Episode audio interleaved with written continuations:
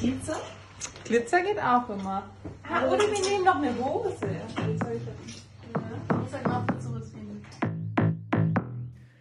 Wenn es um Mode und Outfits geht, passiert es ganz schnell, dass meine Stimme vor Aufregung nach oben geht. Ich liebe Mode. Ich betrachte meinen Kleiderschrank wie eine kuratierte Kunstgalerie. Allerdings hat meine Leidenschaft für die Mode seit einigen Jahren einen schlechten Beigeschmack bekommen. Denn die Modeindustrie ist ein riesiger Klimasünder.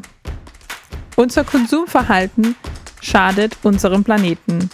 Die Gier nach Neuem hat in der Mode eine ganz neue Perversität erreicht. Gab es früher zwei Kollektionen pro Jahr, nämlich Frühling-Sommer und Herbst-Winter, produzieren viele Modehäuser acht bis zehn Kollektionen im Jahr. Im Fast-Fashion-Sektor kommen fast täglich neue Designs auf den Markt. Dabei ziehen wir viele neu gekauften Kleidungsstücke nur einmal oder sogar kein einziges Mal an. Ich habe in meinen Kleiderschrank geschaut, was ich denn dazu um Anziehen habe für Weihnachten und habe bemerkt, dass ich immer die gleichen Dinge einkaufe. Also das waren vier dunkelblaue Pullover und die hatten alle noch das Preisschild dran. Das ist Karin Kuranda. Sie hat zusammen mit Jessica Neumann 2017 Endlos Fesch gegründet. Die erste Fashion Library in Österreich. Ich habe mit ihr natürlich über Mode, aber auch über deren CO2-Bilanz gesprochen. Wie sie nach der Gründung von Endlos Fesch viele Theorien wieder über Bord werfen mussten und wie man dabei flexibel und kundinnenorientiert bleibt. Mein Name ist Caroline Schmid. Legen wir los. Start Me Up. Das Gründerinnenmagazin aus Wien auf Radio Radieschen. Mit freundlicher Unterstützung der Wirtschaftskammer Wien aha, also ich kaufe immer dasselbe, aber ziehe das nicht an. Dann habe ich mir überlegt, hm, machen das meine Freundinnen oder meine Bekannten auch so? Kaufen wir alle zu viel und ziehen es dann nie an? Hat sich dann leider bestätigt, diese Annahme, dass wir einfach zu viel kaufen, weil es im Moment eben sehr günstig ist durch die Fast Fashion. Nach diesem Aha-Erlebnis war für Karin klar, sie muss handeln. Dann war ich in der Zero Waste Austria Initiative dabei. Da haben wir uns angeschaut, verschiedene Modelle, wie man quasi den, den Kleidungsmüll eben vermeiden kann. Man muss sich das vorstellen, dass in Österreich im Moment 100.000 Tonnen pro Jahr an Kleidungsmüll zusammenkommen. Das ist ziemlich viel und wenn man das umrechnet, sind das mehr als 10 Kilo pro Person, also egal ob Baby oder Oma oder Papa oder Mama oder Studentin, die wir einfach nicht anziehen und wegwerfen. Und das ist eigentlich die Tragik dabei, weil weil wir könnten eigentlich mehr als 80 Prozent dieser weggeworfenen Ressourcen wiederverwenden. Wir tun es aber nicht. Äh, das war so dieser Eye-Opener und dieser Schockmoment. Also fing Karin an, Kleidertauschpartys zu organisieren. Okay, das ist schon mal gut. Es geht nicht auf den Müll, tauschen wir das aus und wir können so lange wie möglich die Ressourcen haben. Das war uns aber auch zu wenig, weil auch eine lustige Geschichte, es waren 18 Mädels da bei mir zu Hause und haben getauscht wie wild. Jeder hat so viel mitgebracht und ist happy nach Haus gegangen. Aber es sind wirklich dann 18 Müllsäcke voller Kleidungsstücke übrig geblieben. Das Problem, dass wir alle zu viele Kleidungsstücke kaufen, war damit also noch nicht gelöst. Dann sind wir auf dieses Konzept dieser Fashion Library gekommen. Das gibt es ja auch schon länger, ist aus dem skandinavischen Raum und wurde damals eben 2016, 2017, wo wir quasi die Idee hatten, das auch in Österreich zu machen, relativ gut angenommen am europäischen, aber auch am amerikanischen Markt. Und so haben wir quasi uns gedacht, naja, wieso können wir das nicht in Wien auch mal machen? Schauen wir mal, ob man das annehmen kann. Und das Konzept ist eigentlich das Spannende, weil wir dadurch wirklich die Ressourcen schonen und verwenden, die wir schon haben. Dadurch, dass wir quasi unseren Kleiderschrank öffnen für unsere Kundinnen und die sich dadurch jedes Monat oder von mir aus auch für jedes Event, das sie haben, ein neues Kleid, ein neues Top, eine neue Hose ausborgen können. Wir übernehmen die Reinigung. Das heißt, die Kundin muss sich dann nicht besonders bemühen, das zu reinigen. Auch wenn Flecken sind, ist kein Problem und gibt es dann wieder zurück. Und so war Endlos Fesch geboren.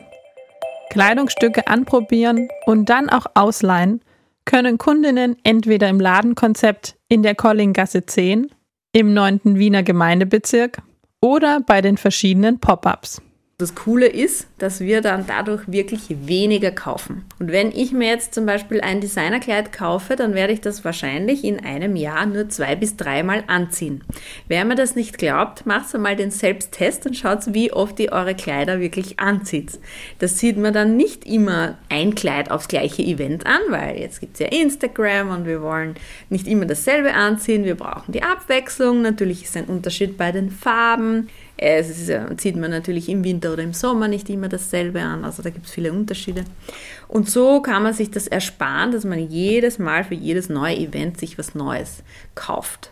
Und dadurch kann man eigentlich natürlich nicht nur die Abwechslung im Kleiderkasten haben, sondern man erspart sich auch viel Geld. Weil die Preise bei uns sind so klein angesetzt, dass sich jeder leisten kann, eben hin und wieder eben pro Jahr ein Kleid auszuleihen. Am besten wäre es natürlich, wenn man gar keine neuen Kleidungsstücke mehr herstellen würde. Für mich persönlich wäre das sehr traurig. Ich schaue jeden Februar und September ganz gespannt und voller Vorfreude nach Paris, Mailand, New York und London, wenn neue Kollektionen präsentiert werden. Muss ich aber alles besitzen? Auf keinen Fall. Daher ist Mode für mich heute viel mehr. Es ist die Art, wie wir uns kleiden, aber auch wie unsere Kleidung hergestellt wurde und unter welchen Bedingungen. So ähnlich sieht das auch Karin. Man will sich ja modisch kleiden. Ich will jetzt zum Beispiel heute den rosa Bläser anziehen, aber nächste Woche, wenn ich auf die coole Party gehe, ziehe ich mir halt meinen kurzen Lederrock an oder sowas. Ja. Aber ich will mir das nicht immer neu kaufen, weil es natürlich Anschaffungskosten sind, die zu groß sind. Und teilweise auch, wenn ich es billig kaufe, ist es dann halt Fast Fashion, die natürlich schlecht für die Umwelt ist. Und deshalb gibt es eben die Fashion Library. Aber wie sah die Gründung von Endlos Fash denn genau aus? Wir haben 2017 im Juni offiziell die GmbH gegründet. Wir hatten einen Vorlauf von mindestens einem Jahr, wo wir die Projekteinreichungen ähm, gemacht haben. Und dann haben wir es geschafft, eine Förderung zu bekommen. Und zwar waren wir zuerst im Impact Hub in einem wirklich schönen Accelerator-Programm drinnen, das uns sehr geholfen hat. Da ist zwar kein Geld geflossen, aber natürlich war da viel Capacity Building. Wir haben viele Stunden bekommen, wie mache ich mein Marketing, wie mache ich meinen Pitch, was ist überhaupt das Problem, das ich lösen will, in welche Richtung kann das gehen. Finanzierungsgeschichten sind aufgestellt worden für uns in diesem Accelerator und das hat uns wirklich viel geholfen. Und dadurch, dass wir dann dort drinnen waren, muss ich ehrlich sagen, haben wir uns dann bei mehreren ja, bei, bei AWS, aber auch bei der Wirtschaftsagentur in Wien beworben und haben dann eine Projektgründungsförderung bekommen. Und mit dem haben wir dann sozusagen wirklich den Startschuss gelegt und haben gesagt, okay, jetzt ist die Förderung da. Nicht nur der Impact Hub, sondern auch die Stadt Wien glaubt an unser Konzept und unser Projekt. Jetzt müssen wir es auch wirklich tun.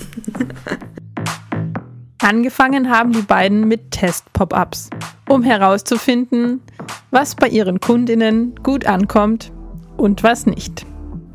Also wir haben zum Beispiel am Anfang gedacht, was sich wirklich gut verleihen lässt, ist Vintage-Mode. Jeder liebt Vintage-Mode und es gibt so schöne Teile und da habe ich ganz viele Dinge ausgeliehen von anderen Leuten und getestet quasi, was funktioniert. Stellt sich heraus, dass mein Publikum oder meine Kundinnen das eben nicht wollten. Und das war die erste Herausforderung. Also man muss einfach alles austesten. Mittlerweile kennt Karin ihre Zielgruppe gut. Es sind eher die Damen zwischen 30 und ich sage jetzt einmal grob 55, die das Konzept besonders gut annehmen. Das sind Damen, die eine gute Ausbildung haben, denen die Nachhaltigkeit am Herzen liegt, aber auch gleichzeitig wirklich viele Anlässe haben und auf Partys gehen wollen, verschiedene Events ausprobieren. Wir haben auch Kundinnen, die kommen aus der Moderations- und Medienbranche. Da hat man dann halt vier, fünf Termine in der Woche, wo du ein anderes Kleid anziehst, wenn du in der Moderation bist oder bei den Medien. Aber auch wenn man jetzt sagt, ich gehe auf eine Hochzeit, ich bin auf einer Taufe eingeladen oder eine Vernissage, eine Eröffnung. Es kommen die Leute, wenn sie ins Theater, in die Oper gehen. Oder wenn es ein Ball ist, ja, da brauche ich mir jetzt nicht jedes Jahr ein neues Ballkleid kaufen, weil jedes Jahr natürlich eine neue Farbe in ist, was ich verstehe. Aber bei uns gibt es schon genug unterschiedliche Kleider und Farben, die man sich dann eben pro Ball ausleihen kann. Das sind unterschiedliche Frauen mit unterschiedlichen Wünschen und Vorstellungen. Ab wann hat man denn genug Kleidungsstücke, um eine Fashion Library zu eröffnen? Wir haben begonnen mit 120 Stück. Teilweise war das viel zu wenig. Also man hat dann schon gesehen, okay, wenn das jetzt andere Größen sind, nicht immer nur von 36 bis 40, ist das schwieriger. Und je nach Jahreszeit mussten wir uns natürlich auch anpassen. Also wir haben im Sommer gestartet und dann konnten wir natürlich im Winter nicht mehr die Sommerkleider verleihen. Ist eh klar, weil das zieht man dann nicht an, weil es zu dünn ist oder der Stoff nicht passt.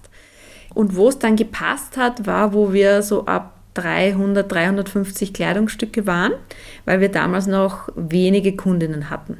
Aber je mehr Kundinnen gekommen sind und der Umsatz quasi ein bisschen größer wurde, haben wir immer versucht, das Angebot zu erhöhen. Alle Einnahmen, die wir hatten, das war jetzt noch kein super positives Ergebnis, sondern wir waren natürlich immer im Negativen, aber alle Einnahmen, die wir hatten, haben wir in den Einkauf und Ankauf von neuen Teilen gegeben.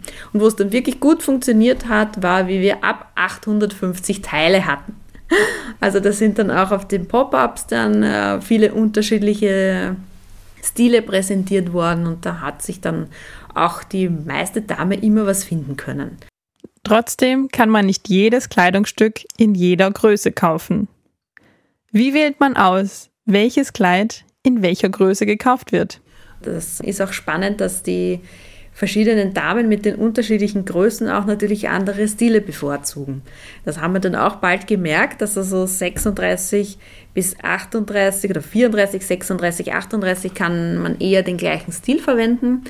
40, 42, 44 ist wieder eine andere Kategorie, also da müssen die Kleider länger sein zum Beispiel oder die Arme verdecken oder dass man sagt, man muss ein bisschen mehr Spielraum am Bauch haben. Also das war am Anfang sicherlich und ist auch noch immer eine große Herausforderung, das Richtige in der richtigen Größe einzukaufen. Das ist nämlich wirklich schwierig. Auch die Herstellung und das Material ist Karin bei der Auswahl der neuen Ware wichtig. Ballkleider allerdings in natürlichen Stoffen wie Baumwolle oder Viskose zu finden, ist schwierig. Polyester lässt sich im Einkauf nicht vermeiden. Für Karin ist das aber vertretbar. Dieses Kleid kommt schon quasi mit einer CO2-Belastung daher ins Geschäft und die wird aber bei jedem Anziehen wird das geringer. Und das hat man natürlich nicht, wenn man jedes Jahr was Neues kauft.